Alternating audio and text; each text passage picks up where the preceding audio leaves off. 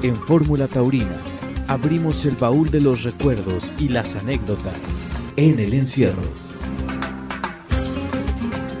En el encierro seguimos, Alejandro, ahora con un finísimo matador de toros que se ha convertido con el paso de los años, además, en un ganadero muy importante matador en nuestro país. Así es. Eh, tenemos nada más y nada menos esta noche a, a, pues a Javier Bernaldo, matador de toros y ganadero. Bienvenido Javier, buenas noches. Hola, ¿cómo están? Alejandro, Beto, mucho gusto saludarlos. Igualmente, Javier, qué gusto nos da saludarte. Yo creo que podemos empezar, Alejandro, si te parece, con eh, esa etapa de matador de toros. ¿Cuándo fue que fuiste a los toros, Javier, por primera vez en tu vida? ¿Qué recuerdas de esa primera tarde? Pues mira, Beto, yo muy, muy chico me llevó mi padre a la Plaza México a ver una corrida donde toreó Palomo Linares. No me acuerdo si era Curribera también en ese entonces, este, en la Plaza México. Y de ahí tuve mucho contacto con, con las ganaderías, como tú sabes. Este, a mi abuela le toca una fracción de lo que ahora es Shahai, en el rancho de La Laja.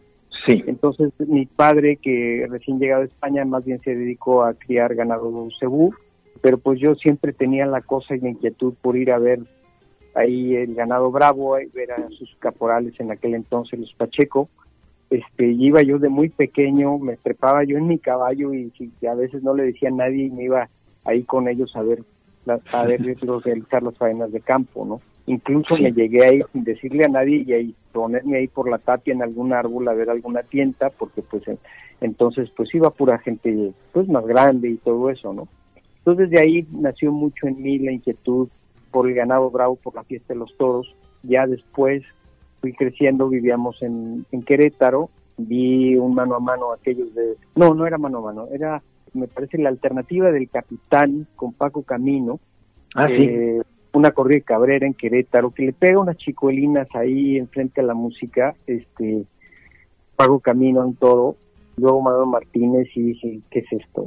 Entonces ahí es donde me nace realmente la afición ya para querer empezar a torear y pues poco a poco con el apoyo de ganaderos, eh, desde luego con eh, los sordos, mi tío Juan Sordo Magdaleno, el papá de Javier, y luego con mi tío Fernando Lamora, desde luego donde empiezo realmente eh, en Carranco, con los Villasante, con mi tío José Ramón, mi tía Laura, y pues ahí me mandaron a vivir un año a la ganadería para aprender realmente las labores del campo, ahí me termino a envenenar también en el tema ganadero y pues así es como empiezan mis primeros pasos. ¿Y paralelamente estudiabas eh, alguna carrera universitaria?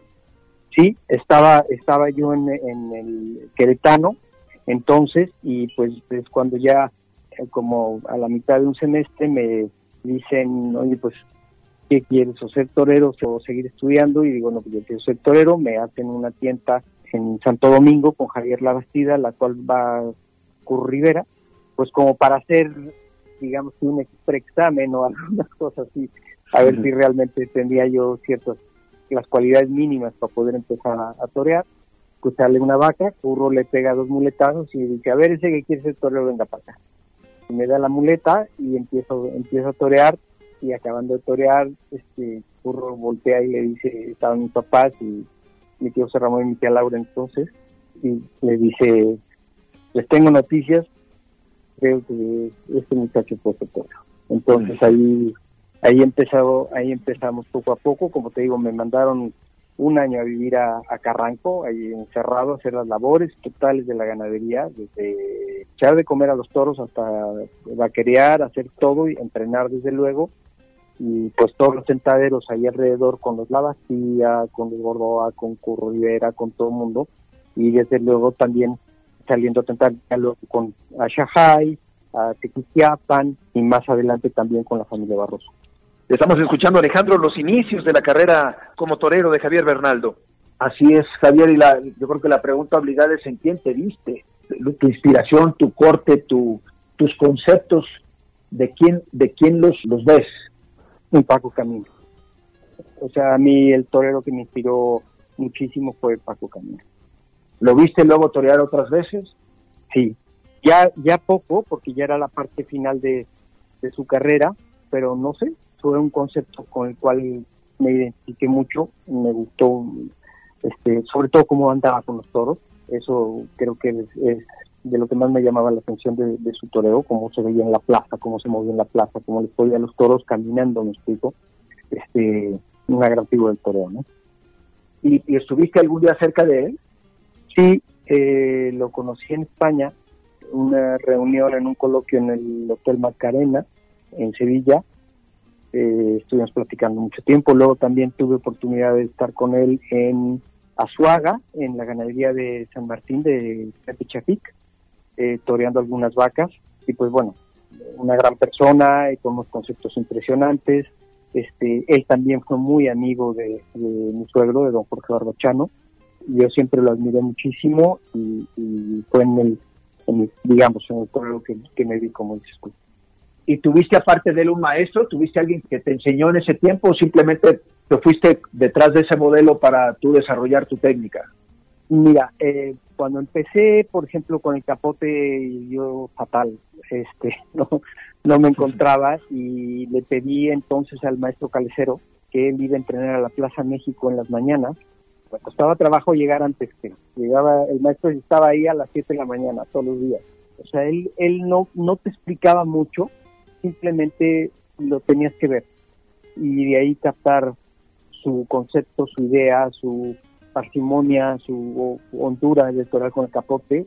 Fui dos años a entrenar con él a la México y después de dos años tuve la suerte de que él me entregó el trofeo de los mejores lances en la México. Esos son de los recuerdos bien bonitos que tengo del maestro que pues tuvo me tuvo paciencia, estuve me dedicó tiempo y y pues le aprendí muchísimas cosas. Ya después entrené un buen tiempo, por ejemplo, con Jorge Gutiérrez, entrené mucho en los viveros, en mi primera etapa también, y luego nos hicimos muy amigos, de hecho lo llevé yo a Carranco y ahí conoció a Marisabel, su esposa. Ah, mira. entonces no, nos, digo, me hice muy amigo con Jorge. Este, después también un tiempo, por las razones que te digo que estuve en Carranco, fui, estuve un tiempo entrenando con Cur Rivera, pero básicamente fue ya ya después de matar los toros en una primera etapa me, me llevó Jaime Rangel con Jesús Gil y también le aprendí muchas cosas ¿recuerdas esos lances a ese toro y qué toro fue? sí eh, fue un toro que se llamó Magnífico en la Plaza México el día que toreamos Rafael y yo, el Miguel Espinosa y yo, el día que toreó Miguel era inolvidable es uh -huh.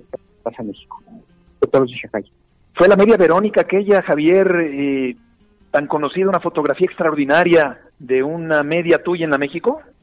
Esa, no, esa fue ya al final, esa fue, ese fue el cartel Roberto Domínguez, Jorge Gutiérrez y yo con una corrida en Huichapan, que fue la última corrida que dio el doctor Gaona como empresario.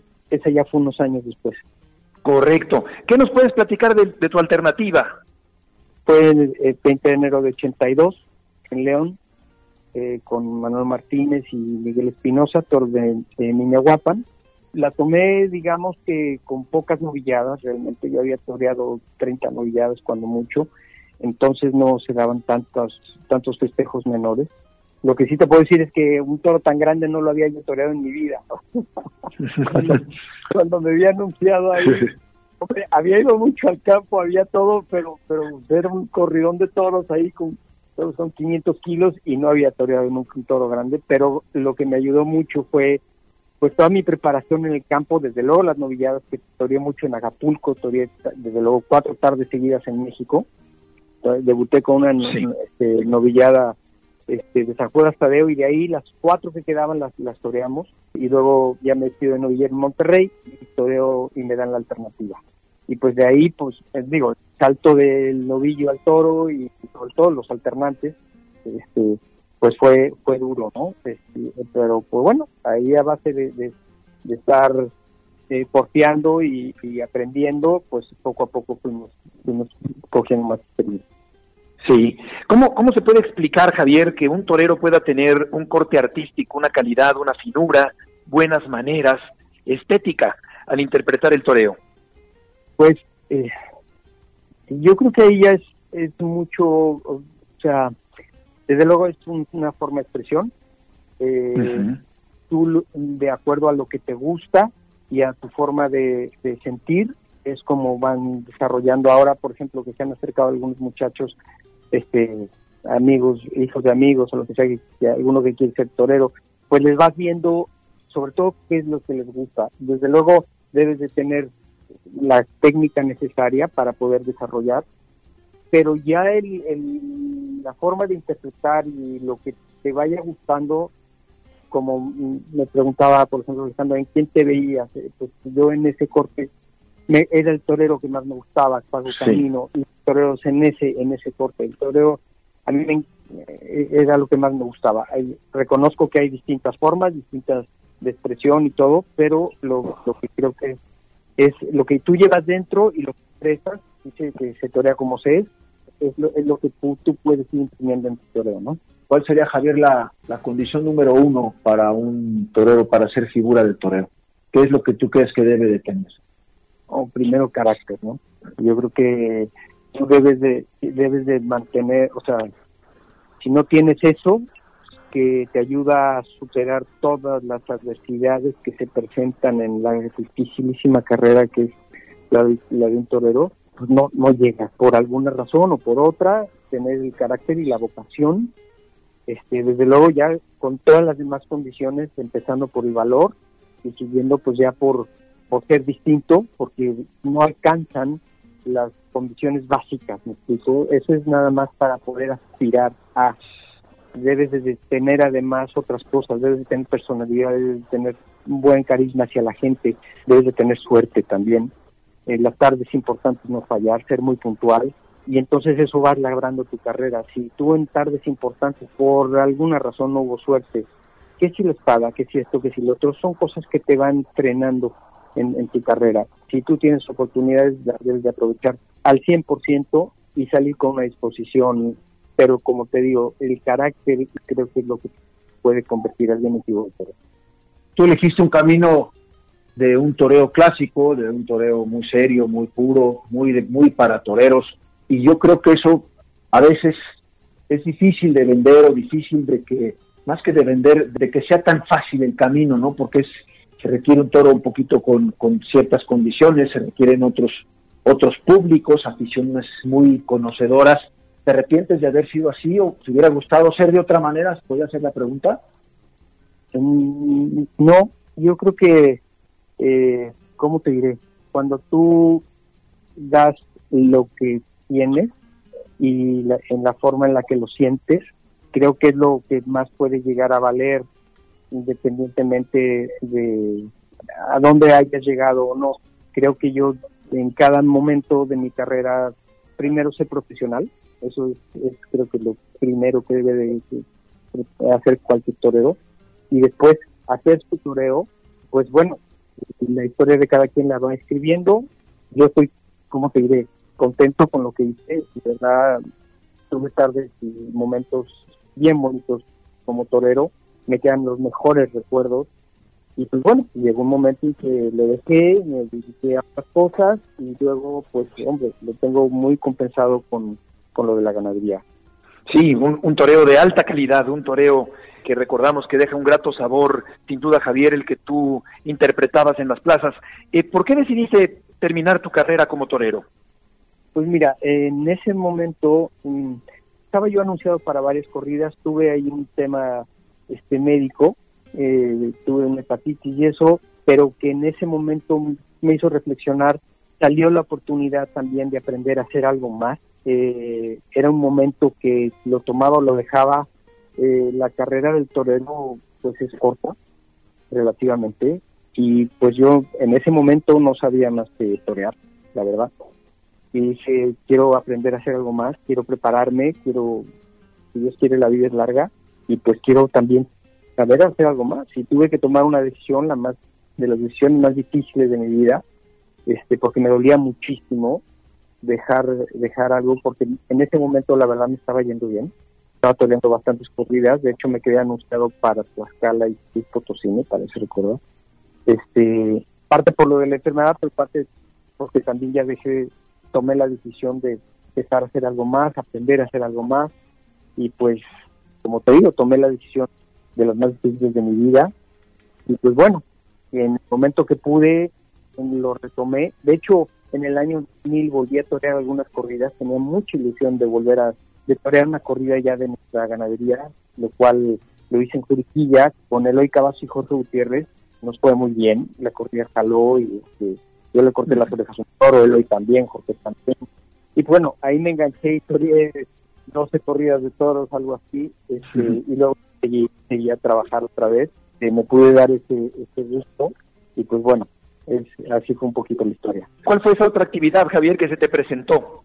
Pues eh, me fui a Los Cabos y empecé a, desarrollar eh, una cosa que se llama tiempo compartido, a construir, eh, pero aprender desde pues todo, de cómo se organizaba, cómo se planeaba fiscalmente, cómo se vendía, cómo este, la atención a, los dueños, a los socios y, y, la construcción misma, ¿no? Entonces, afortunadamente tenía yo pues, muchos buenos amigos a las plazas donde yo había ido a torear a Cancún, a Vallarta, Mazatlán, que tenían tiempos compartidos. Y pues así estuve, o sea, estuve 14 años ahí trabajando. Correcto.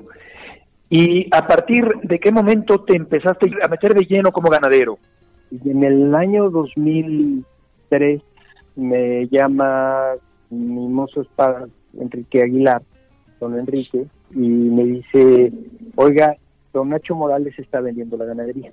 Yo conocía esa ganadería porque a mí me había llevado de muy chico eh, Federico Mid, muy amigo de Luis Barroso, cuando él tenía jaras de peñas ahí. Entonces me llevó de muy, de muy chico ahí y este y todavía había ido don Pepe Alameda que llevaba a José Lorenzo Garza y estuvimos tentando ahí un, par de días y por eso yo conocí el rancho, el rancho El Saus. Entonces, este, yo conocí a Nacho porque Nacho después me había también ayudado a la época que me llevó Chabola, que llevaba a, Pedro Gutiérrez en la capea, y Chabola me llevó también a mí durante unos años. Me llevé con Nacho Morales, conocí luego el South bien, y este Nacho se portó sensacional conmigo siempre. Y cuando me llama Enrique Aguilar para decirme que vendía el rancho, hice el viaje a México, fui con Nacho y pues nos arreglamos en nada, en dos minutos. Correcto. ¿Y el nombre por qué, por qué se lo pusiste de esa manera? Bernaldo de Quirós. Un antepasado mío en, Salamanca, este Luis Bernaldo de Quirós, a mediados del siglo pasado, un poquito antes, por los 30, compra en Salamanca, por Ciudad Rodrigo, y funda una ganadería que lidia como Bernaldo de Quirós. De hecho, el hierro que usamos nosotros es de Bernaldo de Quirós. Y tuve pues desde que empecé a torear y de chiquillo, pues la ilusión, como te decía, desde que yo iba con los caporales de Shahai de algún día hacerme ganadero, ¿no?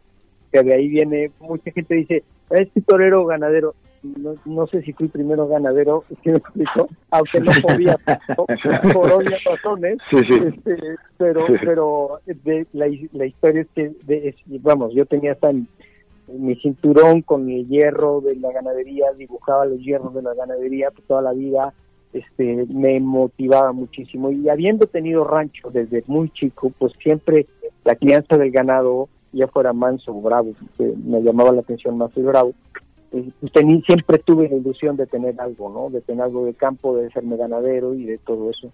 Entonces, ya después, por, por lo que te acabo de platicar, primero fui, me hice este, torero y ya después, cuando pude, este, no lo dudé en hacerme ganadero el nombre viene por, por este antepasado mío, por la ganadería de Bernaldo de Quirós, que desapareció. Él era un garrochista muy bueno en España, este muere joven y la ganadería desaparece cuando prácticamente cuando él fallece. Pero es tu apellido, ¿no, Javier? O sea, tú eres, exacto. no, es un apellido compuesto Bernaldo de Quirós. Exacto, exacto. Es, es, el apellido, es nuestro apellido, es compuesto y, y es esta gente, esta gente, el primer ganadero de Bernardo de en España era primo hermano de mi abuelo. Entonces, sí, es, el, nombre es, nuestro apellido. Recibes lo de Nacho Morales y él, tenía una simiente, tú dejas eso y traes otras cosas y qué, es lo que tú primero viste y por qué trajiste lo que trajiste. Eh, cuando Nacho nos hace favor de vender, estaba, él estaba un poquito cansado y todo eso, no le había rodado muy bien el tema y pues bueno, yo nos vende 90 vacas y yo hago una selección, mato 70 me quedé con 20 vacas muy escogido, con unas vacas con algo de lo, tenía un poquito de lo de Minahuapan, todavía algo de lo de Javier García, y, lo que estaba muy muy depurado, me quedo con, te digo, con 20 vacas y de ahí me voy con Pepe Chafica San Martín, justo antes de que empezara la importación de ganado eh, de España, y en ese momento San Martín estaba, le estaba invirtiendo todo, o sea, estaba saliendo buenísimo, este era de las primeras ganaderías de, México y, y, pues me metí un poco ahí al, a los libros, siempre me ha gustado mucho la genética, tenía ya los antecedentes de haber estado en Carranco, de haber estado en Chajay, conocía mucho lo de García, sobre todo por los de Chajay de mi tío Juan Sordo, y entonces me empecé a meter para ver realmente qué es lo que quería, es lo que yo conocía este, en cuanto a sangre, todo lo que intentaba hacer Mateo, de ahí pues fui, me dije Pepe, pues quiero de este toro, quiero de este toro, quiero un Juanito, quiero algo del 93 de la S, quiero entonces le empiezo a comprar, la, la primera compra que le hago fueron de 12 vacas puras, 20 vacas impuras y 13 mentales, y después me voy con Pepe Huerta, siempre hemos sido muy amigos desde que yo toreaba, y pues me hizo favor de, de, de venderme toros muy importantes que él tenía en el campo padreando, que ya los había padreado bastante, como un 82 Pardo, un 55 Platillero, este, el 30 Culebro, que era, ese era el padre de los toros de Manuel Caballero, de Garibay, del rabo del, Juli en México, del toro Colorado. Y entonces me llevo yo esos tres toros inicialmente de Pepe Huerta con vacas puras, con vacas impuras, y entonces completo yo la primera fase, digamos, de la ganadería. Este, me paso pues como cinco o seis años, intentando desde luego, seleccionando mucho los productos y además eh, echando novilladas, espejos menores, eh, pues para entender la liga de los toros y de lo que había comprado, ¿no? Eso, eso me llevó más o menos como unos seis, ocho años. Es cuando nos atrevimos, como en, en el año 2000, a echar nuestra, nuestra primera corrida en la Plaza Javier, tú te, te, sigues, más bien dicho, mencionas el hecho de que vas con Chafik antes de que fuera España.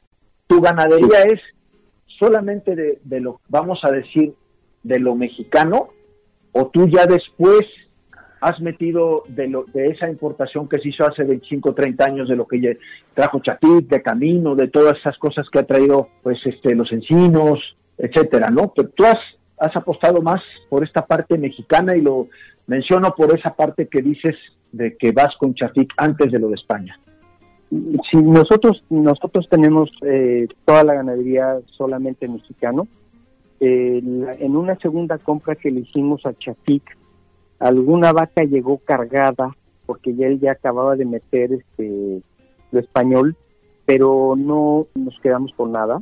Creo que hemos podido, sobre todo ya con el tiempo se ha visto poco a poco ir, ir encastando. Por ejemplo, para mí, Reyes Huerta es una ganadería muy encastada. Don Javier García es muy encastado también. San Martín era muy completo en ese momento. Y además, como te diré, es lo que yo conozco. Preferirme sobre lo que yo conocía, este, partiendo y haciendo una selección buscando la fijeza. Para mí, la fijeza en, el toro bravo es un síntoma de bravura, empezar porque si no tiene fijeza un toro, pues no es bravo. Entonces, si tú partiendo de la fijeza puedes, es mi concepto, puedes hacer muchas cosas, puedes ir encastando, puedes hacer cosas, pero sin, sin esa cualidad, a mí se me hace muy difícil trabajar porque entonces puedes empezar a, a, tener muchas cosas, de, o sea, a irte hacia muchos lados. Entonces yo traté de definir la ganadería primero en fijeza y luego de ahí ir encastando. El otro día echaron unos toros en el rancho, este, fue Diego y Juan Pablo Sánchez, echamos toros grandes, ¿no? Y uno lo pensamos para cementar. Un toro velador, de origen Reyes Huerta, pero ya mezclado con García, que ahora te platico cómo me hago de lo de García también. Y el toro tuvo una transmisión y una profundidad y una...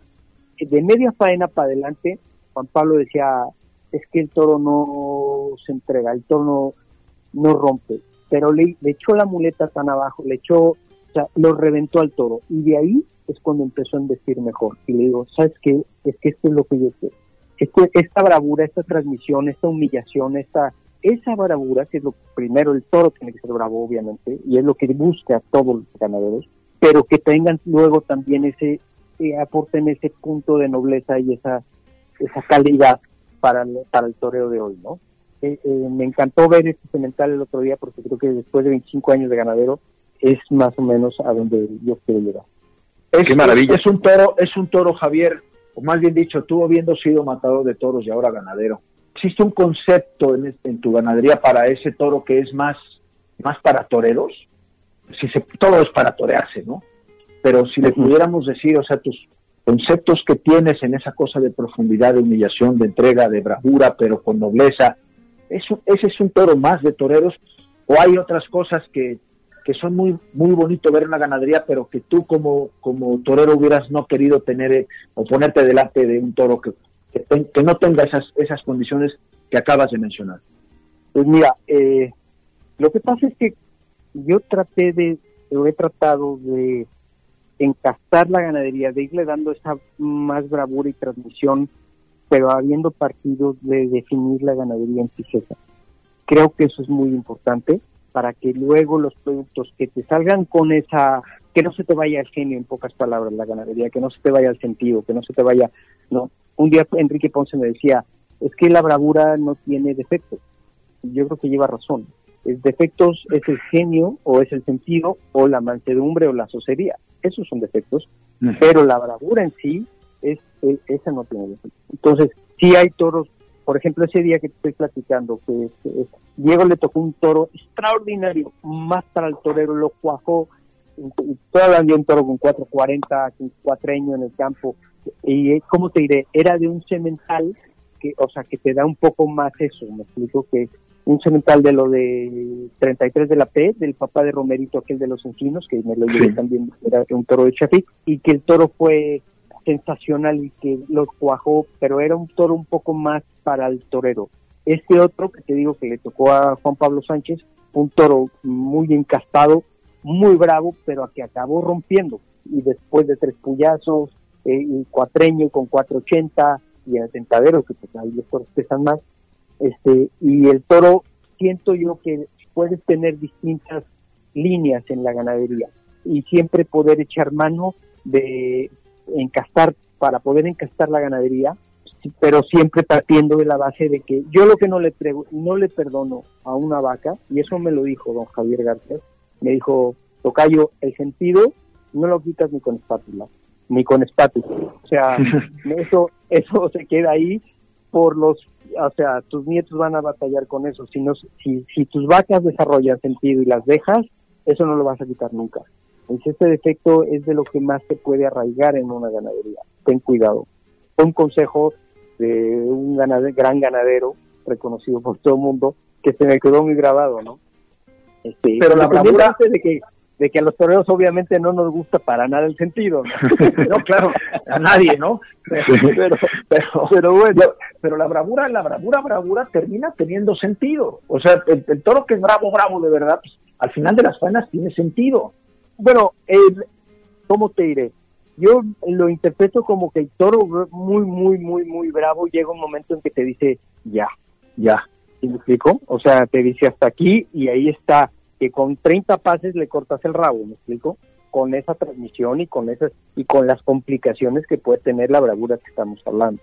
Yo creo que en sementales, en vacas, debes de buscar un poquito eso, no dejarlo una vaca también, como te digo, yo no dejo una vaca que tenga peligro, pero una vaca sozona que te salga con la cara arriba y eso, afuera, o sea, ni, pero de, ni hablar. ¿Por qué? Pues porque eso también se transmite. Tienes que dejar las vacas que humillen, las vacas que repitan, las vacas que y encontrarle la liga a los toros, pero lo que sí, por ejemplo, te platico que me encantó el otro día de este toro velador, este, que, que fue la transmisión y la bravura que a pesar de lo que tú, oye, la, lo toreó primero, le pegó 80 pases con Pablo Sánchez, luego llegó Juan Pedro llegó uno y le hizo otra faena.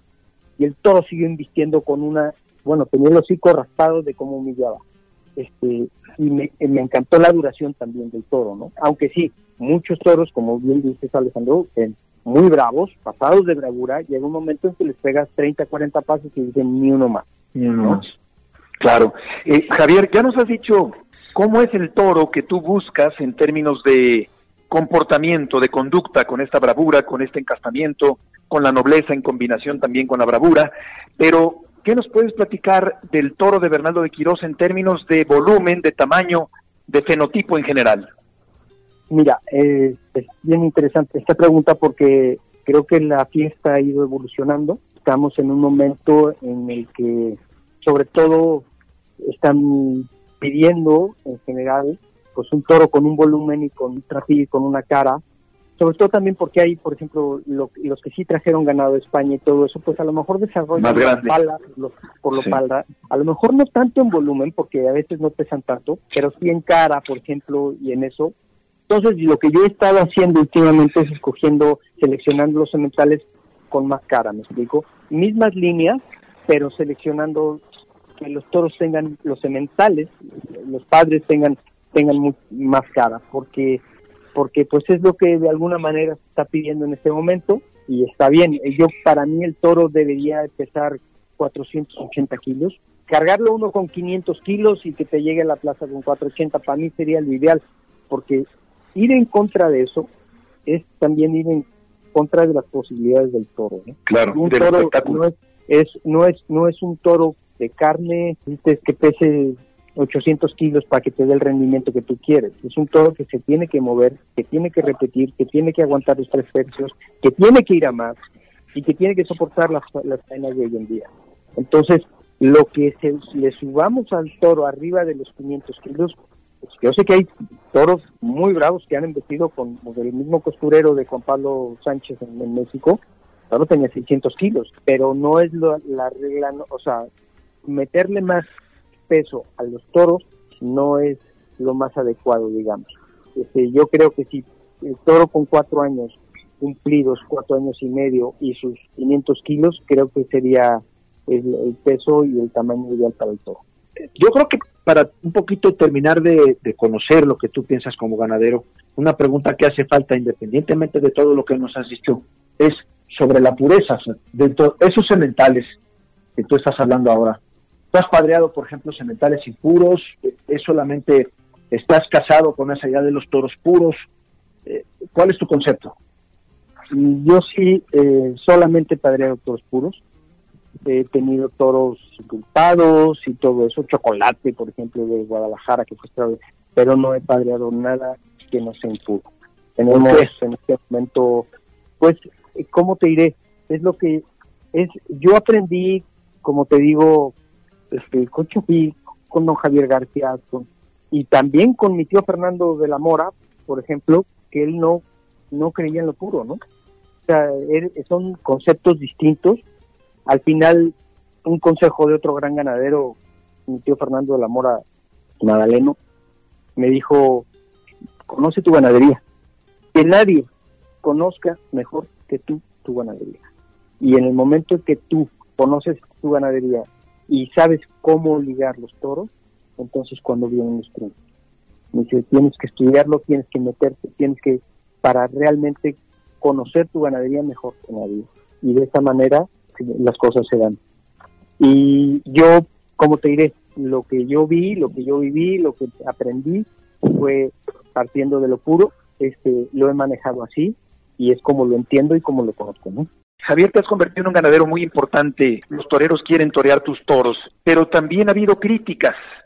Y yo te preguntaría en ese sentido, ¿cómo tomas las críticas que llegan a presentarse por parte de la prensa o de los aficionados ante los toros de Bernardo de Quirós?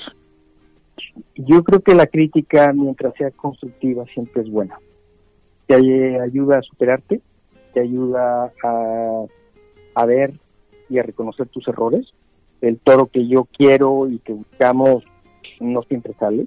Llegué a tener algunos problemas en cuanto a que, dada la alimentación que daba, eh, se pasaban, haz de cuenta, que en los últimos tres meses yo por querer rematar tanto a las corridas, pues a los toros les daba acidosis o les daba laminitis y, y los toros eh, no podían. O sea, tú veías de repente un toro que quería y no podía y doblaba las manos y entonces decías, eh, le falta, o sea, eh, de repente he oído, por ejemplo, es que el toro de clase no tiene la raza suficiente. No, yo creo que hay veces que el toro no puede físicamente, a veces sí pasa eso, pero a veces también el toro está impedido físicamente, pues, por muy bravo que sea, no va, ¿sí me explico? O sea, si tiene una acidosis impresionante y eso, pues el toro, y llevé un nutriólogo al rancho y me dijo, a ver, lo está reventando, no puedes dar este nivel de grano durante 12 meses, tienes que darle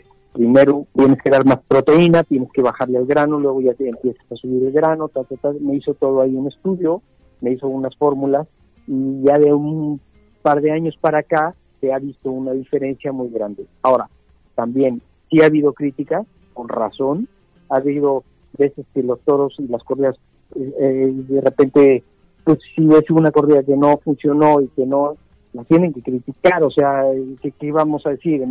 todos los ganaderos quisieran echarlo mejor, quisieran que invistieran las corridas siempre, no siempre se da, es parte de lo que es ser ganadero, ¿no? Entonces, este, ganaderías tan contrastadas en España como la de un Juan Pedro Domeca hace dos, tres años o cuatro años, pues también la traían de bajada, me explico, y ahorita está en primerísima fila otra vez. ¿Por qué? Bueno, pues cambios mentales, cambios, razones, hay, hay, hay muchas, ¿no? Eso pasa en, en todas las ganaderías, a todos los ganaderos, en la búsqueda siempre de, la bravura, lo que creo que es importante es que atrás haya alguien responsable, haya alguien con afición y con los conceptos de bravura y de eso que debe de imprimir. Que tienes que aguantar en un momento dado, pues aguanta. Me explico también. ¿Qué hace falta para ser el torero? Bueno, pues también hace falta eso para ser ganadero, ¿no? Tienes que, sí. Tienes que aguantar el tema. Sobre todo. Aguantar el tirón y a, que las cosas y los toros hablen por ti, porque tú uno puede decir aquí muchas cosas, pero si sale el toro y no viste, dice, bueno, pues los toros Claro, sobre todo Javier, porque el ganadero tiene que esperar tres o cuatro años para encontrar nuevos resultados y tiene que aguantar todo ese tiempo, como bien dices, para buscar una eventual transición de comportamiento. Te preguntaría, Javier, ¿crees que la fiesta se pueda recuperar económica y taurinamente después de la pandemia? Yo espero que sí tengo toda la, ilusión de que esto se ve. Creo que deben de salir cosas buenas. Primero, toda la gente debemos de estar conscientes de la gravedad que ha habido esto, de, lo que ha sufrido toda la gente, desde que hemos perdido seres queridos, eso ha sido lo, peor. Después, pues económicamente mucha gente que ha perdido sus trabajos, ha perdido sus fuentes de empleo, todo, y pues bueno, yo creo que después de esto debemos de ser todo mundo más conscientes y más humanos en cuanto a todo lo que, lo que nos ha pasado, cada quien hacer lo que nos corresponde para enriquecer la, la, fiesta de los toros. ¿no? Yo espero que sí, va a tardar. El impacto que hemos tenido los ganaderos ahora ha sido tremendo. Sea, quedarse con corridas que se tenían que haber lidiado en marzo, febrero, todo eso y tenerlas todavía en el campo, pues eso ha sido un impacto durísimo. Los toros no dejan de comer y luego la siguiente camada que tienes que meter a comer. Yo en el rancho tengo mi camada intacta, la de la que corresponde al año que entra y fuera de dos corridas que se lleva ahora Juan Antonio Loyo, que son de Tauro Espectáculos. O sea, yo lo tengo con la esperanza de que esto se arregle. Eh, hemos, no hemos dejado de trabajar, este, sembramos, hicimos en padre, cerramos, hemos tentado algo, todo con, con, cuidado y guardando las, limitaciones que marcan las autoridades. Yo espero que al tiempo esto se, se, componga. ¿La empresa de la Plaza México te ha buscado para la próxima temporada grande? Hemos tenido pláticas, este, dicen que ellos están en la mejor disposición de abrir en cuanto las autoridades lo permitan, viendo y velando por la seguridad de la gente y de los aficionados, que es lo primero que debemos de, de buscar pero que ellos este, en su momento estarían dispuestos a dar todos en cuanto en cuanto se pudiera. Javier, preguntas, te preguntas rápidas. Tu máxima figura del torero. Antonio Ordóñez. Antonio Ordóñez. Tu máxima figura de los ganaderos. Don Antonio Yaguno. Don Antonio Yaguno. Tu mejor toro. Cobradiertos. Ah, Cobradiertos, el de, el de Sevilla. El de, el de Vitorino Sevilla, el indultable Escribano. Sí, sí el día más feliz de tu vida. Cuando visto nacer a mis hijos. claro, sí, claro. Descendencia que tengas para continuar con tu esfuerzo. Eh, sí. O sea, ¿quién es tu hijo? Tu... A todos les encanta. Natalia en este momento tiene 14 años, me ha sorprendido. Llevamos ahora que estábamos encerrados dos meses metidos en los libros, me ha sorprendido cómo ha entendido, cómo la afición que ha mostrado y la sensibilidad sobre todo. Eh, Qué maravilla. Eh, eso estando primero haciendo los empadres en libros y después dos meses en el rancho. Te puedo decir ahora que acabamos de subir la, la camada de los potreros a un potrero de las cañadas hacia arriba. Este, me la llevé por primera vez y nos agarró un aguacero ahí en el campo y se regresó un toro castaño y nos pegó una embestida y movió su caballo de una manera y todo me sorprendió y me dijo, para ti se vive intenso. bueno, pues sí, lloviendo con, con los toros ahí arreándolos en las cañadas y todo, pues no era fácil, ¿no? Fue una prueba para ella bonita, la veo con mucha afición y mucha ilusión. ¿Ves tu ganadería y tu vida que si vas a llegar a donde tú quieres llegar o tienes proyectos todavía que crees que ellos seguirían? O a ellos más bien lo verían lo que tú estás sembrando. Yo, algo que, que tienen muy claro es que les he tratado de explicar que tú no sabes los porqués de una ganadería y no la conoces, como me dijo en aquel entonces mi tío Fernando Lamora, es muy difícil que una ganadería continúe. He visto muchos casos de ganaderías que de repente se truncan por lo que tú me estás diciendo. Eso yo creo que es una preocupación de cualquier ganadero, que haya esa continuidad. Primero en conocimiento, en afición y en seguimiento. Si no se dan esas condiciones, es muy difícil que una ganadería continúe, ¿no? Y sobre todo que continúe en un nivel bueno, con vista, que, que sea de alguna manera exitosa. Entonces, cada quien puede aportar cosas, cada quien puede, sí, eso está bien, pero sabiendo de dónde partir, no sé cómo decirte. Eh, sí, claro, con conocimiento. Exactamente. Javier, pues ha sido una, una plática extraordinaria, interesantísima, dos vertientes de ser torero y aparte ser ganadero.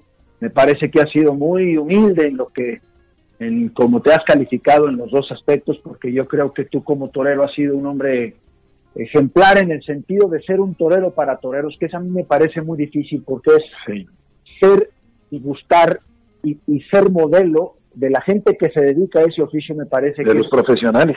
De los verdaderos profesionales, pues me parece que esos conceptos muy poquitos hombres en la tierra los han tenido como tú. Yo creo que te viste muy humilde en esa parte y creo que tu propuesta ganadera, yo sí me identifico mucho con ella porque sí creo que lo de México ha valido y ha valido muchísimo y sigue valiendo muchísimo y sí hay bravura todavía en lo mexicano mexicano por ponerle el nombre a esta antes de esta última importación de lo último que se ha traído.